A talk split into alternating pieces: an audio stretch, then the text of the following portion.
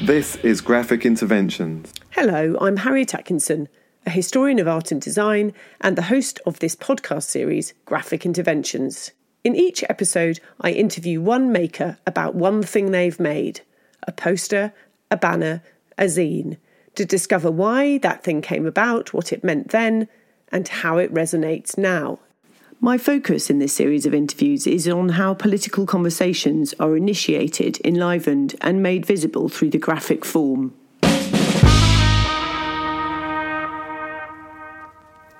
In this episode, I meet Dominic McGill and Michael Collins of Paris 68 Redux.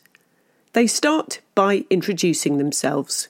I'm Dominic McGill, uh, Michael Collins. Paris 68 Redux started over several beers, uh, reading or looking. I was showing Michael the Atelier Populaire book that came out in 2017, edited by Philip Vermes, who was the photographer who took all the photographs of the Atelier Populaire stuff. And we were both looking at it and going, these, these are amazing.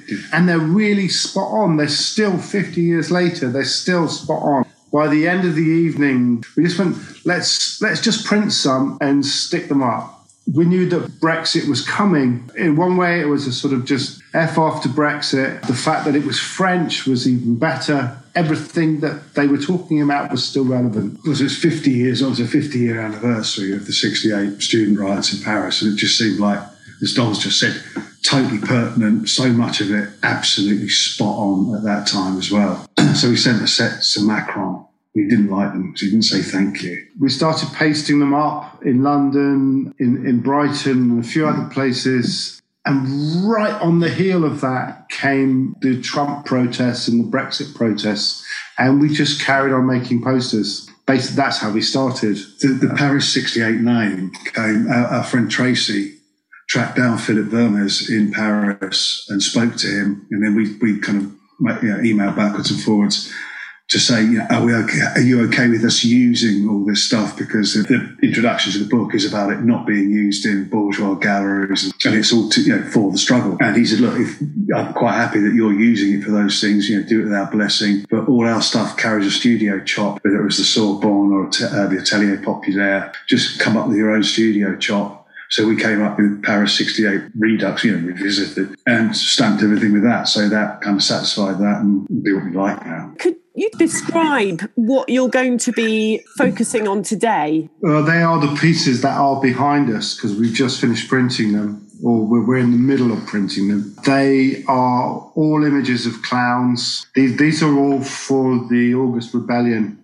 uh, with the Extinction Rebellion. It just seemed that this was the time to do clowns. Part of the campaign for Extinction Rebellion in, in August is to, you know, be responsible, demand the impossible. And then there was obviously the fact that Boris Johnson, well, he's clearly a clown, but, um, but so many cartoonists portray him as a clown that it also had that, that second reference, which was really helpful. I mean, it, the clown can p- play both ways we, I, I, found these these images of Lon Chaney. Well, it's, it's Lon Chaney and Bozo, but Lon, Lon, Chaney particularly. It just evokes. As soon as you look at him and the, the faces that he pulls, it's half the po- half the poster right there. It sort of grabs you.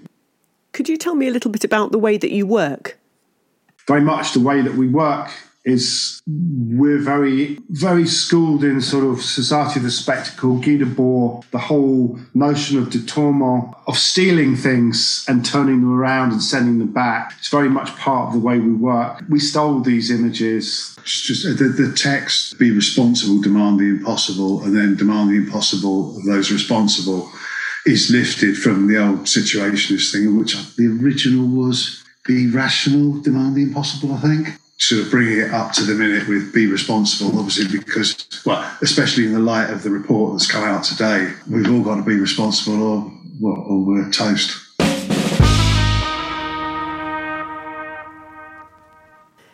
Could you say something now about your font choices and the and the particular colour palettes that you've chosen for these posters? The font was actually a very, uh, it was a gift from my father, who is a very avid junk shop visitor and accumulates all kinds of stuff, including lots of stamp sets, lots of boxes of old letterpress. And this one, it has that kind of fairground circus vibe. So it was perfect for this. And as to the, the, the colour palette, it originally starts from the kind of XR palette where they kind of certain things to, to be used for XR work which we sort of used to a certain extent and then got louder and louder and just jumbled it up more and more. And they're, they're very bright, you know, as near to fluoro as we can get. One of the pinks. big breakthroughs for us in terms of the colour was finding a relatively cheap source of coloured paper. Because before that, when, when we first started the project, we were printing on newsprint, just like the Atelier Populaire. And then we started hand colouring newsprint with rollers and then printing on that. It's very slow. And that we were so we were like yearning and yearning to get brighter. And then someone introduced us to Fedrigoni, who uh, an Italian paper uh, manufacturer, affordable enough that we can use their paper to make posters. It's nowhere near as cheap as using newsprint. Um, it's a um, hell of a lot quicker than painting it. The colour just gives you so much more punch. All of this stuff goes out to paint the streets groups across Britain. So Bristol, Birmingham, Brighton, and you need that kind of punch when you're pasting stuff up on the street so that, people notice it.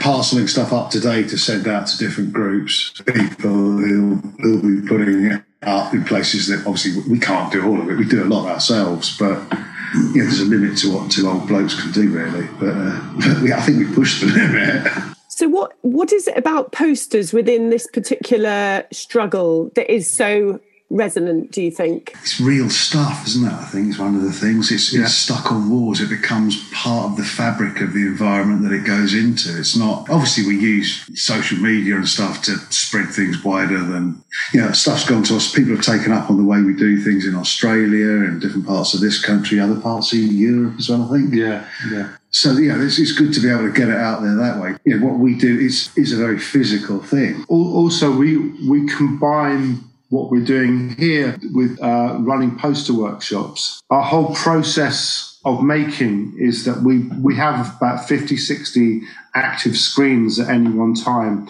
A lot of those are backgrounds uh, that you can then lay another image over. And there are, that immediately gives you 40, 50 different options. You can then print backgrounds. You take a big pile of backgrounds to a poster workshop, and then we have hundreds of stencils, and then people can choose from all the different messaging that's there and different images, text, um, and create their own posters. There's something in the process in making those choices about what you're actually going to make your post into, where you're what you're trying to say becomes so much more concrete.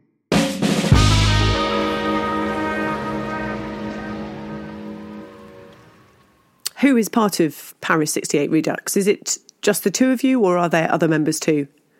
Paris 68 isn't just us. There are lots of other people who are involved, either in making stuff, uh, in suggesting uh, messaging. Quite a collab. I mean, we wanted it to be collaborative. I mean, obviously, we can't be exactly like like Atelier Populaire was because that was a one month thing. It was May 68 and everybody was completely and utterly committed 24 hours a day. You know, we've been doing this for four years now, but it is a very collaborative project. Well, one of the nice things, as Dom was saying, when you've got the pile of stencils that we can throw out on a large, if you've got a large space with a floor, when you give people a blank sheet of paper, very often there's, even if you do these kind of things all the time, there's that kind of fear of the blank page. If you give people, there's already something there to react to. People are much easier with just throwing things around and less inhibited, and it's, it's fantastic. Are you mainly focused on climate issues, or are there other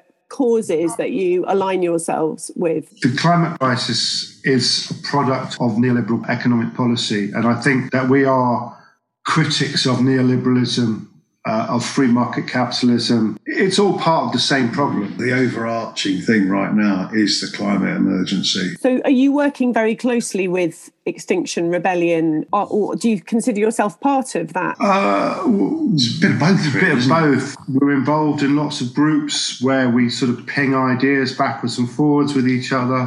One of the people who almost got involved right at the beginning of Paris 68 Redux is a guy called Charlie Waterhouse, who's one of the key people at Extinction Rebellion. We realized that we were on the same wavelength. And I think they, you know, they also started tipping their hats to uh, the Atelier Populaire. For all of us, it, it, that is the key point. That's where we all started from. When you see that things work, and you see the power, the artwork from the Atelier Populaire, and how so many people ha- are so reverential about it. You just you have to pay attention. You know, now XR are looking to the sort of civil rights protests in the 60s in America and seeing how they worked and how they could hold politicians to account by embarrassing them. You have to look look for things that work. So, how big is your print run? And tell me a little bit about where you expect these posters to end up.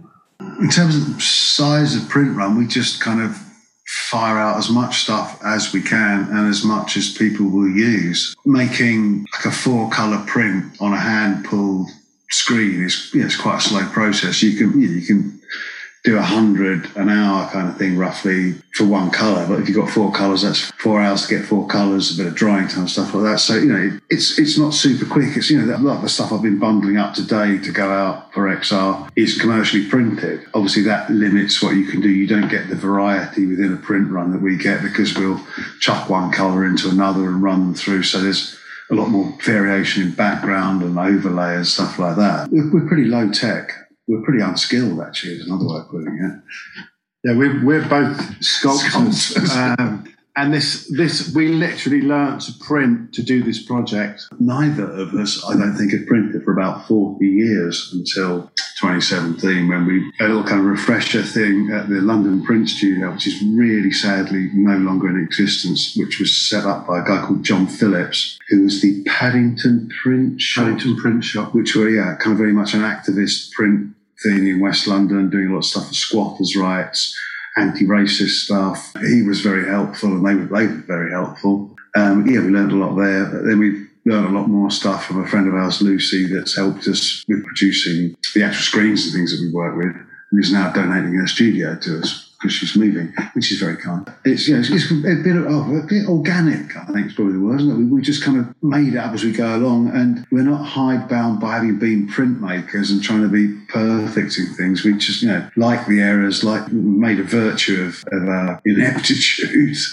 Show, I still show with the gallery in New York, but I, I really don't have the taste for the art world at the moment. I feel it's completely redundant. It's it's become a neoliberal machine. It's not about art anymore. It's just about money. This seems a much more worthwhile thing to be doing. My, my work was always political. The art world doesn't want to know about politics. Context, isn't it? When, when you, as soon as you put something in a gallery, it, it no longer has the punch that it has when you see it on the street. The fact that it's for sale nibbles away how genuine it is. Whereas these are things made to be stuck up in the street. You know, they're not they're not for sale. Having said that, we have we have flogged a few here and there, but that just goes back into the the ink fund. There is one further poster that we haven't printed yet. The Mari- the Mario Savio speech about throwing yourself upon the gears, which just right now is exactly where we're at. We have to throw ourselves on the gears, on the cogs, on the machinery and stop it. That is just a plain text done with a stamp set, two stamp sets.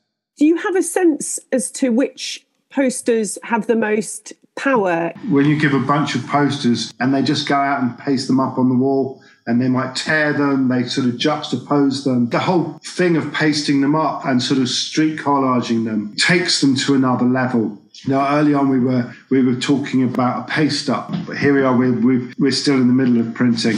The whole act of collaging them just magnifies the the message, gives it layers uh, and more depth. It sort of reaches to different points. That was Dominic McGill and Michael Collins from Paris 68 Redux.